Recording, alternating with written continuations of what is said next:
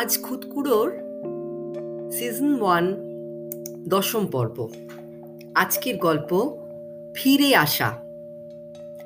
শুধু কালো দিঘির মতো টলটলে চোখের মনি দুটো বের করা পেমলার মাথা থেকে মুখ অব্দি মুখটা দোপাট্টায় আষ্টে পিষ্টে মুড়ে নিয়েছে সে। নিজেদের কুড়ে সংলগ্ন এক ফালি জমি থেকে সেদিনের মতো কি আনাজপাতি পাওয়া যায় খুঁজতে বেরিয়েছে। আগের দিন রাতেই তার মা বলে রেখেছে পরের দিনের রসদ বলতে ঘরে শুধু এক কুনকে চাল আর দুটো আলু পড়ে আছে। সরকার থেকে নাকি প্যাকেট বেঁধে সবে মাত্র চাল, ডাল, নুন, তেল আর আলু দেওয়া শুরু হচ্ছে। তারাও পাবে যদিও দু একদিনের মধ্যেই। তাই আশায় বুক বেঁধে বসে আছে বাড়ির চারজন। ফ্রিতে রেশন দেবে বলেছে। কবে দেবে তা অবশ্যই জানে না তারা। পেমলার খুব গোছ তাই রক্ষে। তার মা দুঃখ করে করোনার বাজারেও তাই মাঝে মধ্যে বলে উঠছে অতি বড় ঘরুনি না পেল ঘর। টিভির খবরে ঘরবন্দির কথা শুনেই রোজ রোজ বাঁচিয়ে বাঁচিয়ে রাধা বাড়া করছে মেয়েটা। ধান জমিও আছে এক ফালি, তবে সেটা তাদের ঘর থেকে বেশ অনেকটা দূরে।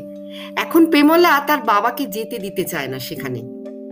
নিদাক, তাতে সব বড় দান জ্বলে হেজে মরে গেল রে। ভালো ধান রুইয়েছিলুম এবার, দামি বীজ ছিল, পেকে ওঠার সময় হয়ে গেল হয়তো।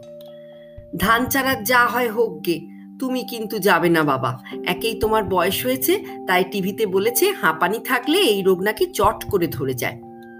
পেমলার ছোট্ট মেয়ে আদুরি স্লেট পেন্সিল নিয়ে দাদুর কোলের কাছে গিয়ে বসে বলে, মা, একটুও মুড়ি নেই আর? না রে মা, বলে ওঠে পেমলার বাবা। পেমলা অমনি অ্যাকশান কি মুড়ি এনে বাবার কাছে দিয়ে বলে, বাবা, এই যে কিছুটা তুলে রেখেছিলাম। নাও, তুমি আর আদুরি দুজনে মিলে খাও দেখিনি? এই বলে শাক পাতার খোঁজ করতে চলল মেয়ে। বাপ মেয়ের মুখের দিকে চেয়ে হেসে বলে হ্যাঁ রে মা, আমাদের লালিটা আজ ঠিক মতো দুধ দিল তো? হ্যাঁ বাবা, আমাদের জন্য খানিকটা রেখে বাকিটা পাশের ঘরে দিয়ে এসেছি। ওদের ঘরে চার চারটে বাচ্চা। অনেক দিন তো হলো লালিটার। বাছুরটাও তো বড় হয়ে গেল, দুধ কমে আসছে। আর খোল, চুনি, ভুসি সব শেষ যে। খাবার বলতে শুধুই বাড়ির মার নুন দিয়ে। আনাজের খোসাও যে হয় না, একটু যে দেব? সেদিন নিজেদের জমি থেকে লকলকে কুমড়ো শাক, দুটো পোকা লাগা বেগুন আর কটা কাঁচা লঙ্কা নিয়ে আসে পেমলা গাছগুলো জল দিয়েও আসে। বৃষ্টি এখন হবে না। আরও দু চারটে ডগা বেরোলে কদিন বাদে আবার খেতে পারবে তারা। ঝুড়িতে দুটো মোটে আলু পড়ে আছে। একটা চচ্চড়ি কোনো মতে সেদিনের মতো হয়ে যাবে। চারটে মুরগি ওদের। তাদের ডেরায় উকি ঝুঁকি মেরেও লাভ হলো না। ডিম নেই সেদিন ওদের ভাগ্যে। পুকুরটাও একটু দূরে, নয়তো গামছা ফেললেই চুনোচানা মাছ কিছু পাওয়া যেত।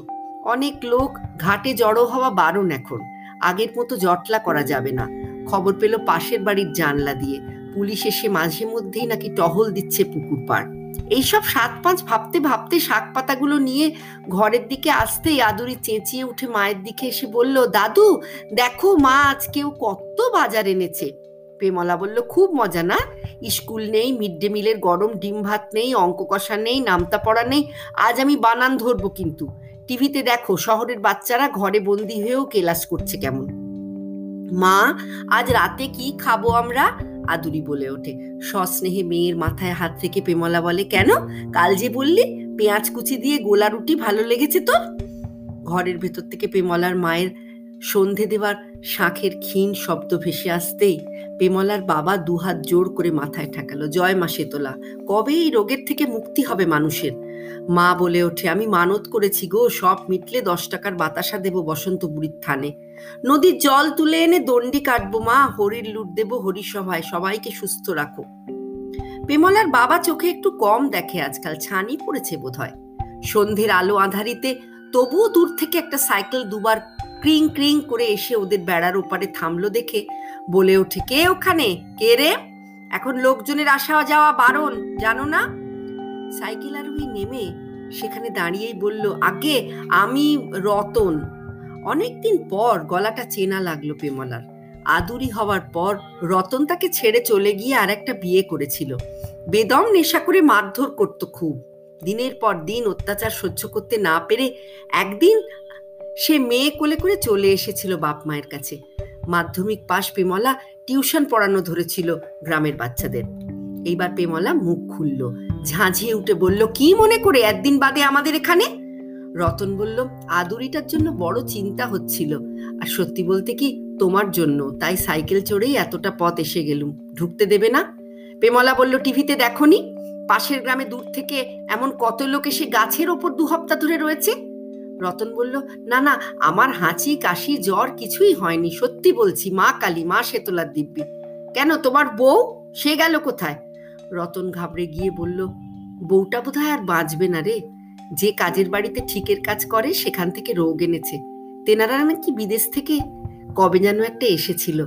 সরকারি গাড়ি এসে পরশু তুলে নিয়ে গেছে হাসপাতালে। দোহাই, তোমরা আমাকে ক্ষমা করে দাও। ও, তাই বলে তুমি বাড়ি বয়ে রোগ দিতে এসেছ বুঝি? পেমলা তার বাবা আর মেয়েকে নিয়ে মুখের ওপর দড়াম করে রত দরজাটা বন্ধ করে দিল।